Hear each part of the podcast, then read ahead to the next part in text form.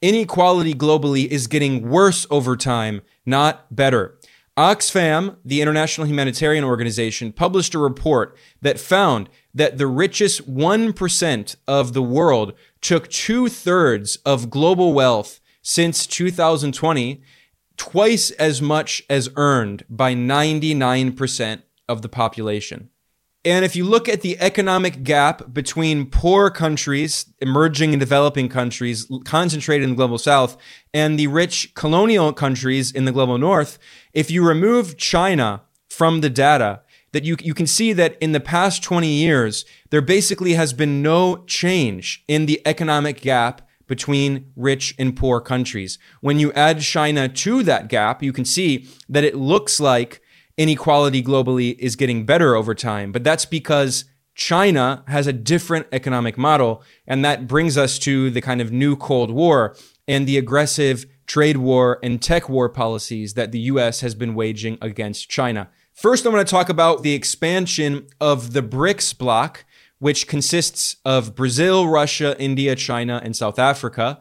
In a summit in South Africa in August, the BRICS officially invited six new countries to join what will now be the extended BRICS Plus bloc. Those included Ethiopia, Egypt, Iran, Saudi Arabia, the United Arab Emirates, and Argentina. However, in Argentina, a far right president came to power, Javier Milei, and he announced that Argentina will not be joining BRICS. He is very pro US and pro Israel and has taken a very anti China position and is trying to dollarize his country when many countries are seeking the opposite de dollarization. We saw a clear example of this with the BRICS Bank, which is officially known as the New Development Bank. This was created as an alternative to the US dominated World Bank. And in 2023, the BRICS Bank, the New Development Bank, expanded and added new members, including Argentina, Saudi Arabia, and Zimbabwe, although it's likely that Argentina is going to leave this as well. And under the leadership of the new president of the New Development Bank, who is the former left wing president of Brazil, Dilma Rousseff, she also announced that the BRICS Bank is de dollarizing and is trying to give out more lending in local currencies of the members of the BRICS Bank. In a report that I did analyzing the expansion of the BRICS, I explained how the BRICS is encouraging local trade between bilateral trade between members in local currencies. So China and Russia are trading in the Chinese yuan and Russian ruble. Russia and India are trading using the Russian ruble and the Indian rupee. China and Brazil have de-dollarized their trade and are trading in the Chinese yuan and the Brazilian real. And also at the same time, the BRICS increasingly represents a larger share of the world economy. Without Argentina, it's still going to represent about 37% of world GDP measured at purchasing power parity.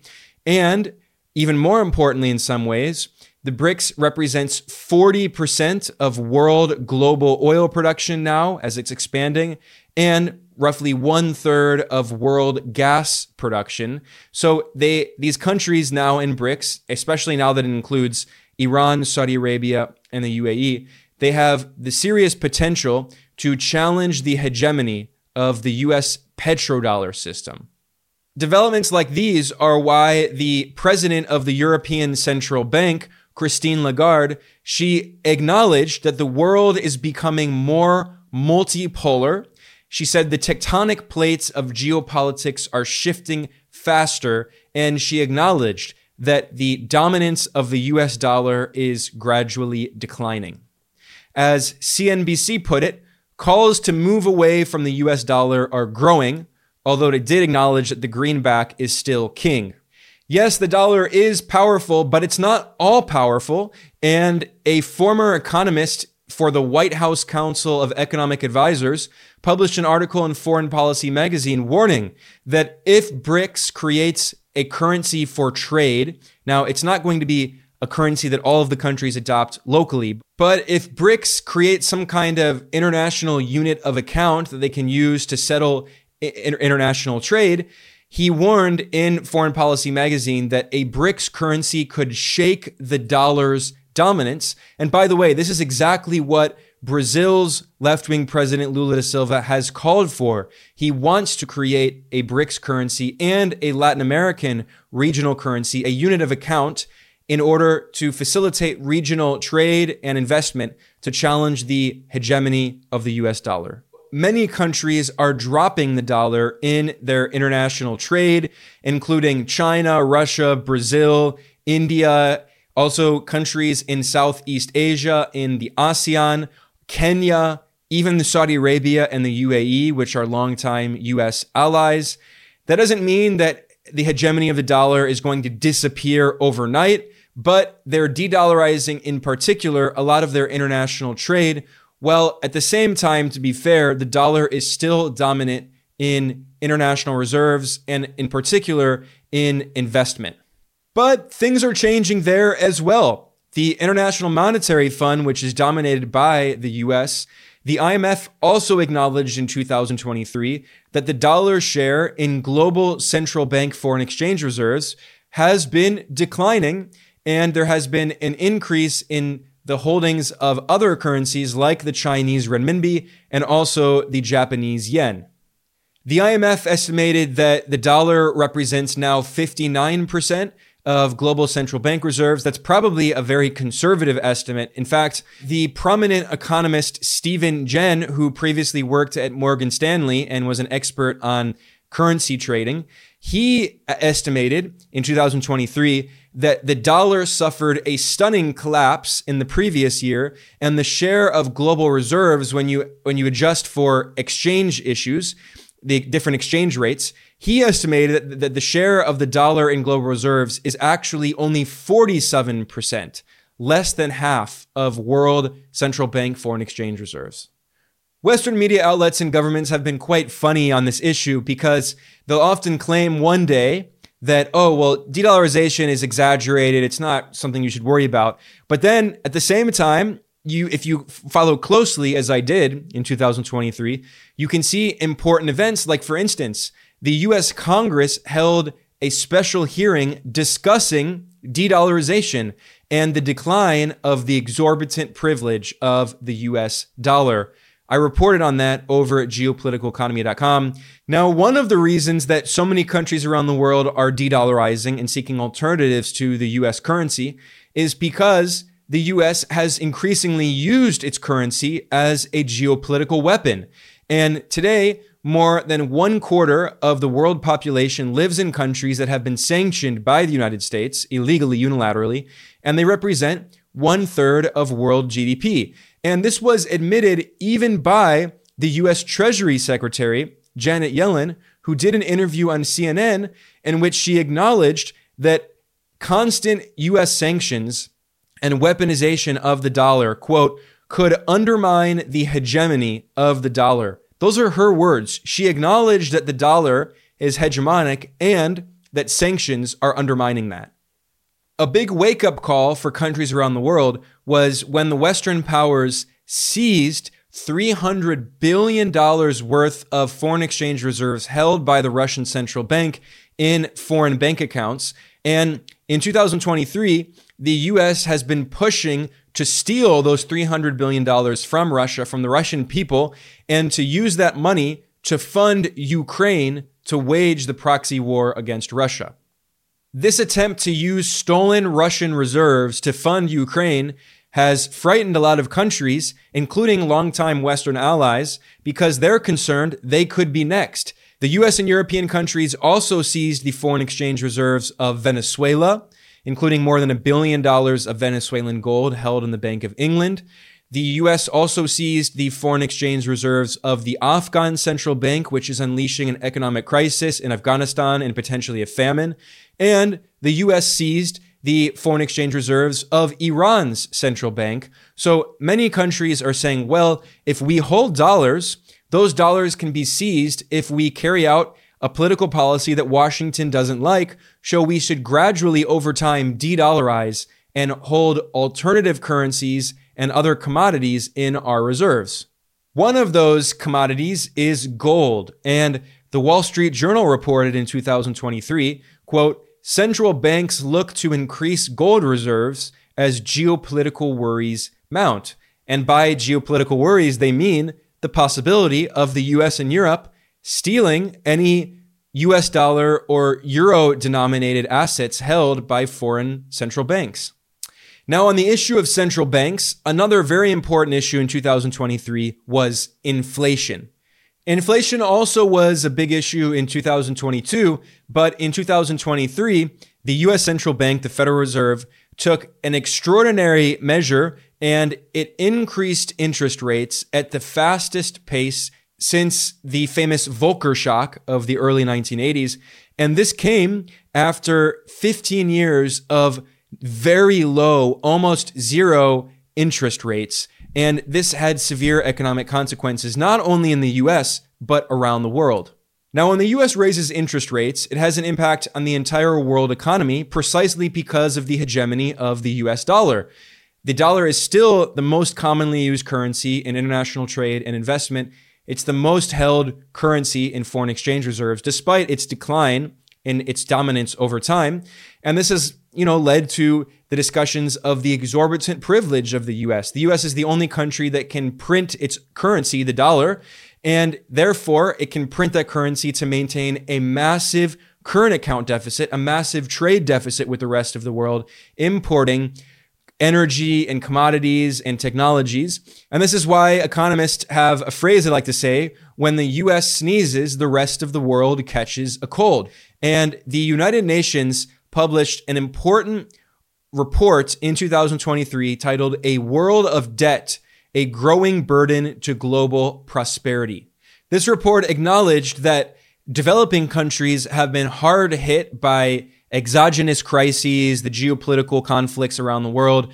And this has made it very difficult for many of these countries to service their US dollar denominated debt because they cannot print the dollar. And as interest rates rose in the US, it made it more difficult for them to get dollars. And the exchange rate of the currencies of many of these countries was hit quite hard because their currencies depreciated against the US dollar, which made it even more difficult to pay off their dollar denominated debt. And it made it very expensive to import needed commodities like energy, like oil and gas, or food. And especially food became more expensive because Ukraine and Russia are some of the world's largest producers of wheat and corn.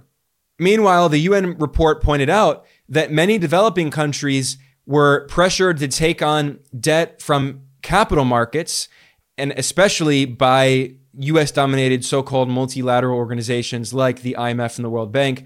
They encouraged these developing countries to take on debt by selling sovereign bonds in international capital markets. And as those dollars have, as the US Federal Reserve has raised interest rates and those dollars have become more expensive to get access to, these countries are facing severe debt crises.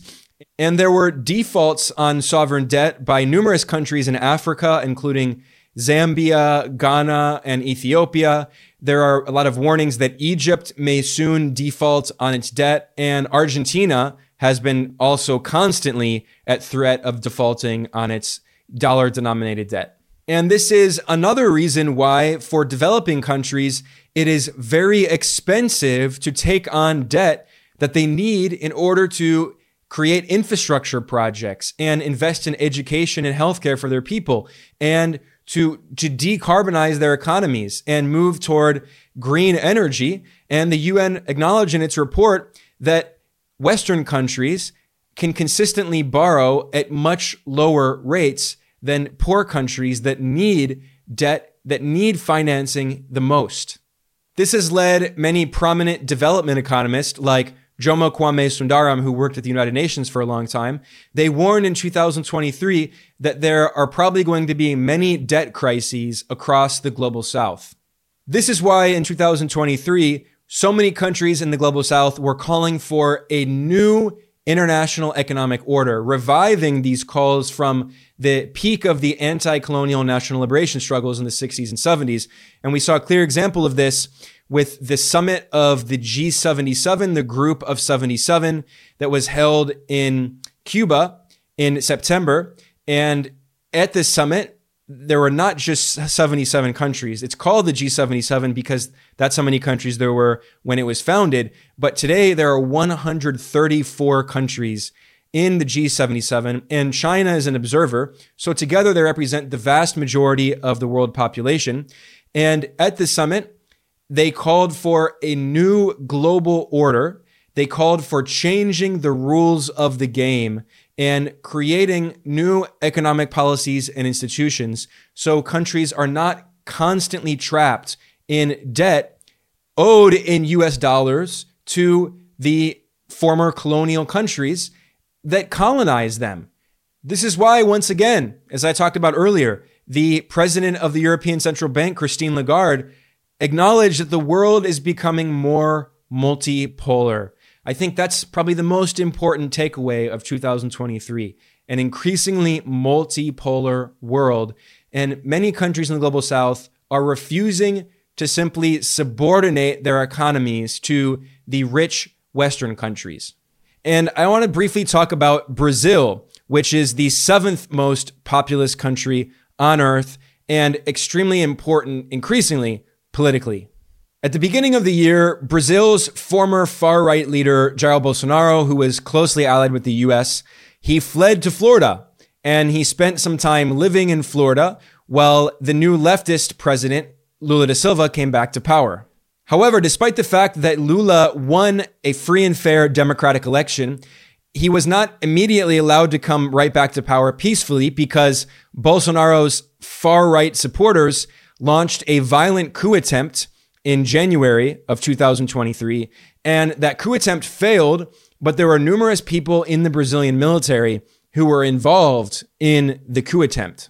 And almost immediately after he came back to power, Lula turned up the heat and he returned Brazil back to a non aligned foreign policy, a global south oriented foreign policy. And Lula gave multiple speeches in which he called for the end to the dominance of the US dollar.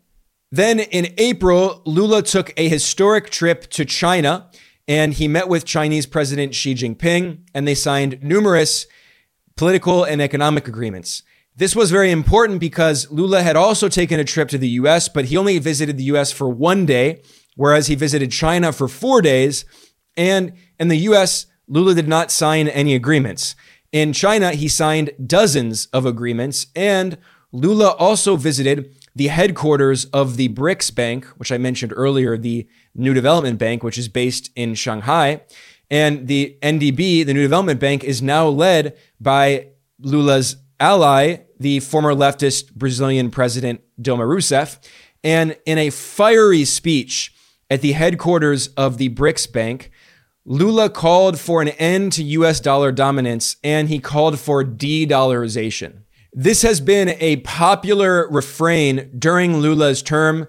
He has repeatedly called for de-dollarization and he also called for South America to create its own currency to do trade um, between countries in Latin America so they're not dependent on the US dollar. And therefore, by the way, so they can't simply be sanctioned by the United States like Venezuela was.